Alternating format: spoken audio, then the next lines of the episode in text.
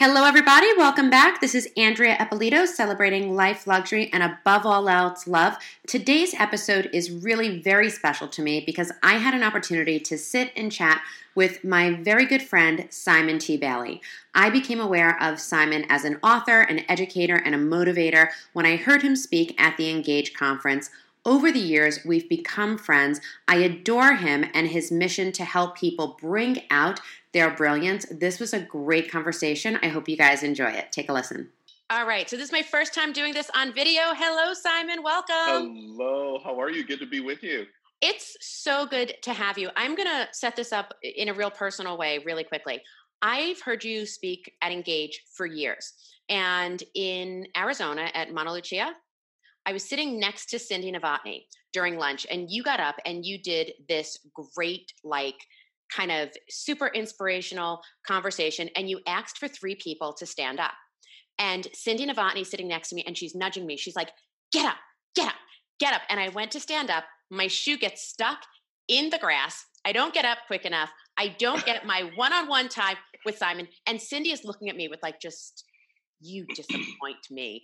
Look, wow. But I have been, I consider myself very fortunate in that I've gotten to spend the last couple of years really getting to know you. And I've been up on stage when you've called people up. And one of the things that always struck me about you, well, there are two things. Aside from the fact that you're clearly like the snazziest dresser ever, and you have such impeccable like man style.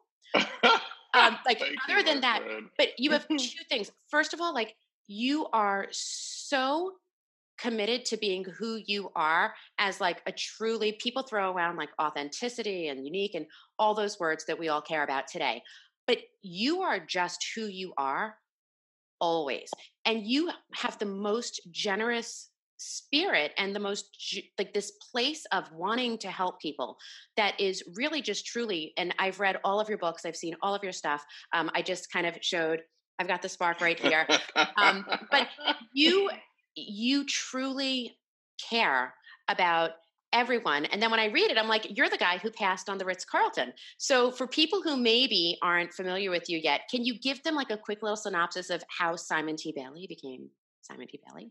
Oh my goodness. So I grew up in Buffalo, New York, lived in Atlanta, Georgia for a number of years, and I was working at the Days Inn Hotel in Atlanta, making five dollars and ten cents an hour as a front desk clerk. Mm-hmm. And I got offered a job to go and work at the Ritz Carlton Buckhead, and this is when Ritz was just coming to the forefront, and I had no concept of what a Ritz Carlton was. And I ended up turning the job down. And if the truth be told, and I didn't put this in the book, I turned it down because I didn't think I was good enough. I didn't I didn't think I was qualified to work at a Ritz Carlton. And what I began to discover, my um, lack of self esteem, self confidence in myself really showed up. And so my comfort zone was Days Inn. Uh, so fast forwarding, obviously I've stayed in Ritz Carltons all over the world and have done some work for the Ritz Carlton Learning Institute. But I worked at Disney and I was sales director for Disney Institute. And about 16 years ago, I decided to uh, cash in my entire 401k with significant Disney stock, take out a line of credit on the house. At the time, my wife, she didn't work outside the home. And Daniel, who is 20 now, was four, and Madison was 18 months old. And I went for it. And since that time, we've worked with about 1,800 organizations in 47 countries. And our goal is very simple to teach individuals and organizations how to be fearless and create the future. That's it. But I mean, think about the change from being the kid who didn't have the self confidence to go and have a job to then cashing out everything and putting your entire life like that takes balls my friend.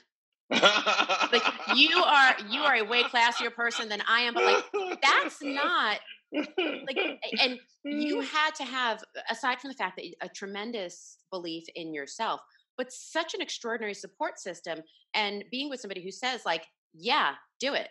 It's huge. Yeah. Yeah it really really is. So figure i've been going to engage now for call it eight years. So that was halfway in to your process.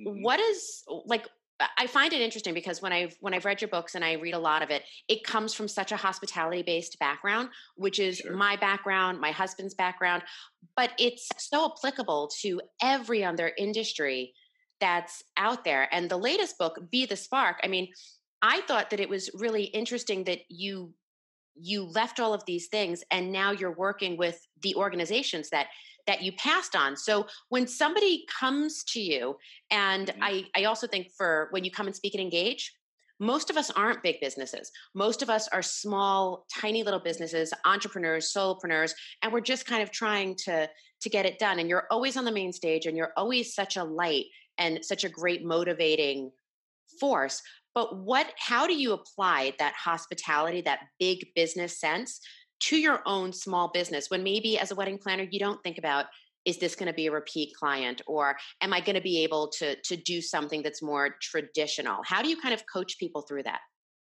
I think there's three things. Number one every person no matter what the size of your business is you have that spark. You have that little something in you that separates you from everyone else. If you are female, you have that Reese Witherspoon, Jennifer Lawrence, uh, Julia Roberts, that little something that allows you to boom stand up. If you're a guy, you have that Vince Vaughn, you know, um, that that thing in you that makes you come alive. So number one, what's your spark? And how do you live that from the inside out? The second thing is, what do you love about what you do? When you've had a really good meal, it's not just that the person cooked the meal, they baked the meal, they, they put the ingredients in. No, it's their energy that went into the meal that says, oh my goodness, this was really good. When you do what you do really well, it's the love that comes through. And then the third thing is, how do you continue to up your game? How are you reading the trends, not just from your industry, but looking at other industries and cost cross um, pollinating where you are. So, are you a vertical thinker or horizontal thinker? So, a vertical thinker uh, has information that's an inch wide and a mile deep.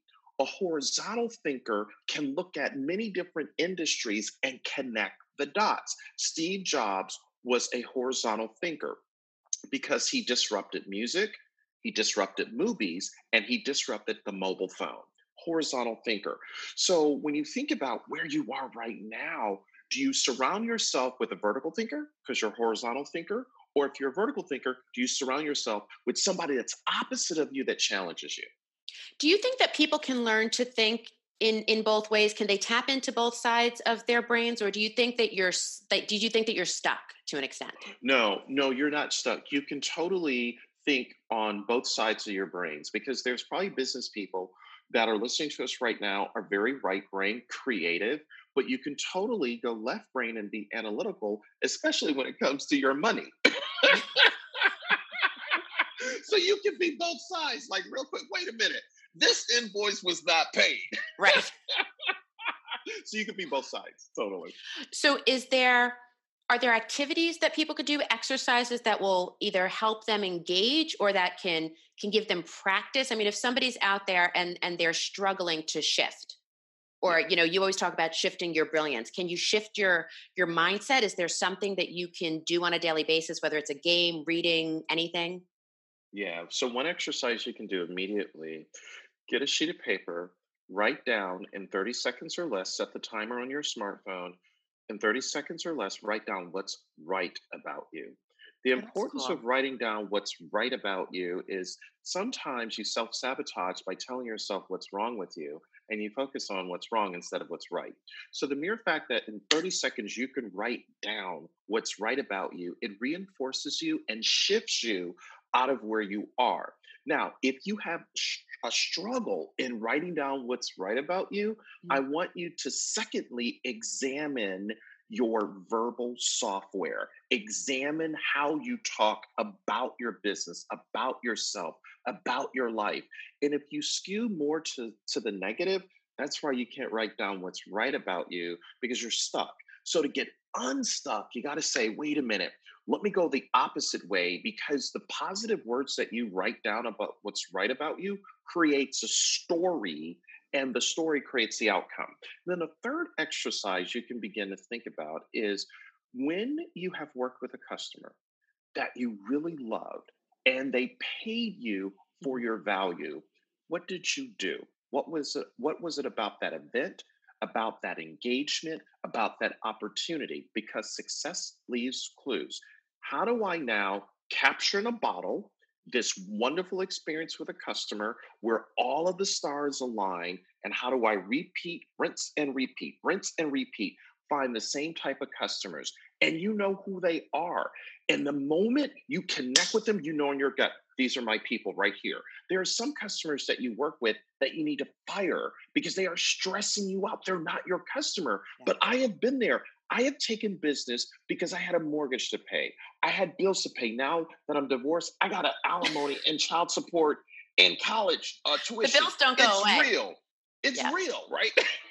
yeah, the bills do not go. I will forever be known as the girl who like outed you as getting divorced on stage, which like like I didn't mean to do it, but I, I was talking about how like I said, like I want my family to get the best of me, not the rest of me. And your face changed, and I was like, no, and you you were like, okay, so we're gonna make it real. And, and like I got off, and everyone's like, did you see what you just did to? And I was like, I'm I'm literally going to my room and I'm not leaving. You but, know what? It's all good. That's why we're friends. But you know what's so great good. about it is like is you and you personally, this is one of the other things that you turned me on to that I had never heard about, but you talked about on stage once was epigenetics and the yes. fact that your DNA is mm-hmm. physically changed by yes. things that happen not just to you but generationally and it totally. you you turned me onto it at a time where i had a lot of i don't want to say conflict but a lot of negative Eh,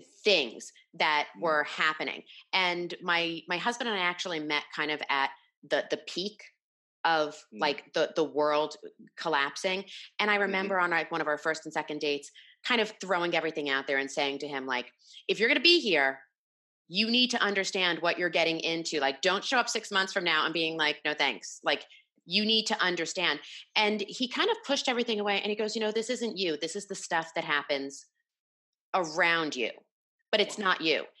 Didn't feel that way to me. And at times mm. still doesn't feel that way to me.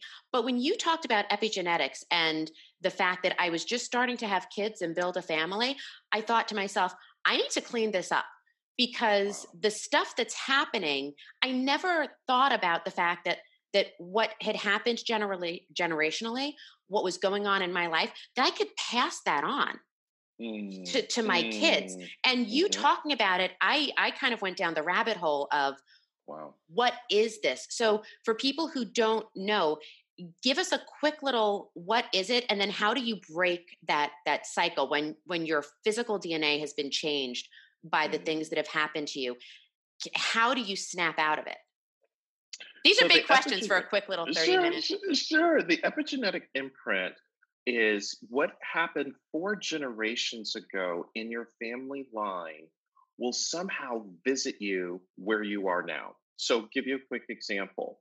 Um, before my father passed away a few years ago, he and I had a conversation about a year before him transitioning.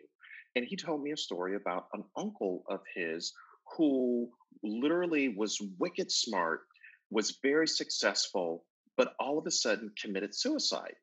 And I couldn't remember why my dad was telling me this story. And so he's just kind of mentioning, you know, it's just a part of our family history. And then all of a sudden, it reminded me when I was 15 years of age of how I attempted to commit suicide.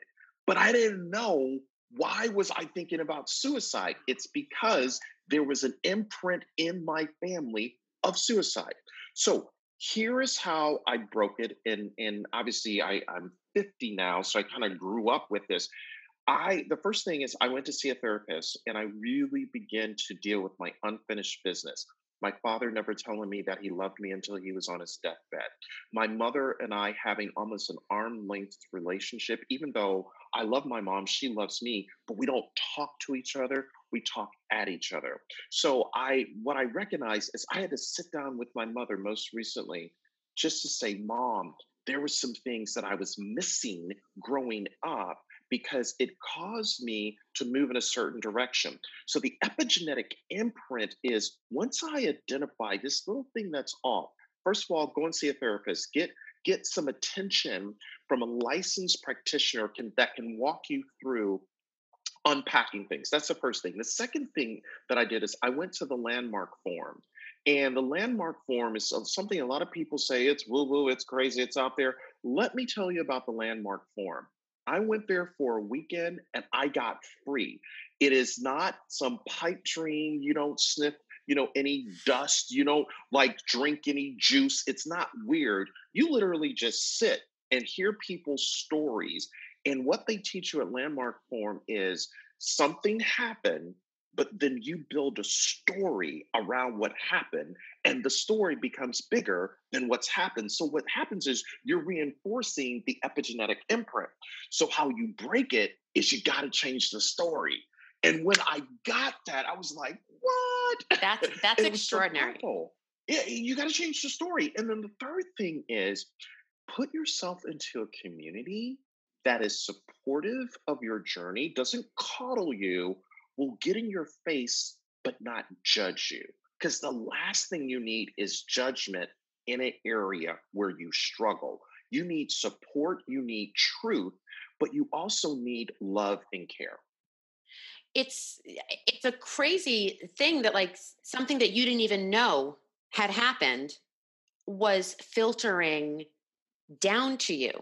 And it's totally. like in my head i'm saying like how do you even unpack that? Even with a therapist how do you unpack eh, baggage that you didn't create that that was like willed to you like here? And mm-hmm. and do you think that there's a way to do and this is a weird question like i'm italian my people don't do therapy i know you've all seen the sopranos and you and you think that we're out there talking to people my people don't do that? Um, and it's it's actually something that's come up with with my mother and times where i've said like I think that there's a lot of PTSD in my own life and my family's life. And at one point I said, like, maybe we should talk to somebody. And my mother looked at me, she's like, we don't do that. And it like that was the beginning, middle, and end of the conversation. Like, our people don't don't do that. And it's something that I struggle with. And now I will tell you, my best friend is a therapist. and mm. so it's interesting because on one hand, I get it for free but then she'll mm-hmm. tell me like you know that i can't do this for you. But i wonder like if if you're somebody who has this aversion to it can you can you do this on your own or do you really need another person to mirror you to do the work? You need another person to mirror you somebody that trusts you and, and just somebody if you don't go to see a therapist someone that is a trusted friend family member that you can just process this out because one of the, the problems with men is we suppress everything, we don't talk. And we go along to get along. Guys don't go deep. And then when it comes out, it's like the ticking time bomb. And it's like, what's that? And if we just had an avenue just to kind of say, here's what I'm thinking, here's what I'm processing, help me think through this uh, if you don't want to go to see a therapist. But uh, but what a licensed therapist does is it provides a safe place because sometimes when you start to go deep you trigger emotions and trigger things that you didn't know were there. And if you are not helped to wholeness and healing all of a sudden you have this open emotional wound that's out there that's attracting you to situations and circumstances that totally could have been avoided if you would have worked with a medical uh, person that has that expertise and has been trained properly it's amazing that you were able to do that. Like, I will be full. Uh, one of the biggest reasons that I always said, uh, like, my girlfriend's like, you should do therapy. I said, my fear is if I did it, if I hit the floor, I will never get up again. Right. And and right. that's that's always been. I mean, this isn't about me, but that that was always my fear. Is like, I don't think I have to be the shark that keeps moving because it's the only way that I function. But to hear somebody like you who is so prolific in helping people say, like, I needed help and I got it, and look at where I am, where I am now. It's it's one of the things that I, I find interesting is what was what was the spark that that made you get up one day and say, I'm leaving Disney? How do you know when mm. the time is right to to take a very very comfortable place where you feel like I have a paycheck, I have benefits, I'm supporting my family, I'm checking all the boxes of the things that I should do. How do you know when today's the day that I'm going to walk? The day it feels like a job is just a job, a business is just a business, and you perhaps are phoning it in. It doesn't light your fire. Your lights are on, but nobody's at home. And that spark that was once lit is gone out that's when you know it's time. Wait a minute, I got to reignite from the inside out. So for me, I knew it was time to leave Disney when I started taking vacation time to work on my side hustle to see if I could make a go of it.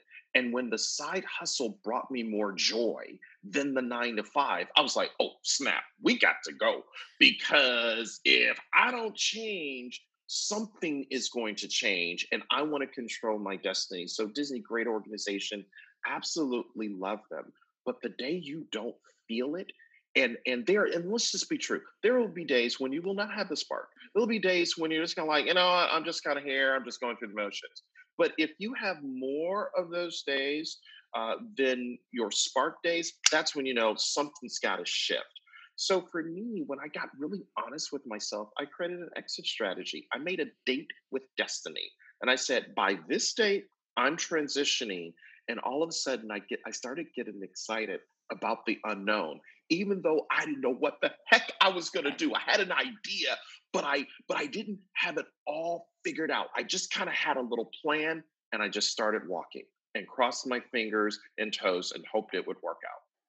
Now, do you think that that people can can do the side hustle and the regular job or do you think that do you think that it's something that they have to really go full force into because i know that in, in the wedding industry a lot of people are here as a side hustle and it's great yes. if you start there but but you can't i don't think you can continue that as a business strategy. I think that at a certain point you have to jump. Do you feel like people can juggle those two different things?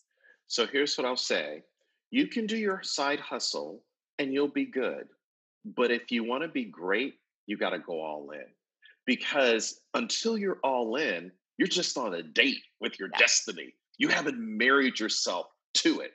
The moment you marry yourself and you're all in, that's when you put a ring on it and say, I'm going for it. But if you're just kind of doing it on the side, you know, making a dollar here, dollar there, you'll be good, but you won't be great. So tell me now, I mean, you've got books, you are uh, the most engaging speaker. Um, but generally like the the simon universe. Talk to people about what it is that you do and how they can engage you to help them. So if somebody's listening here and they're like i dig him what what services do you offer outside of just the book?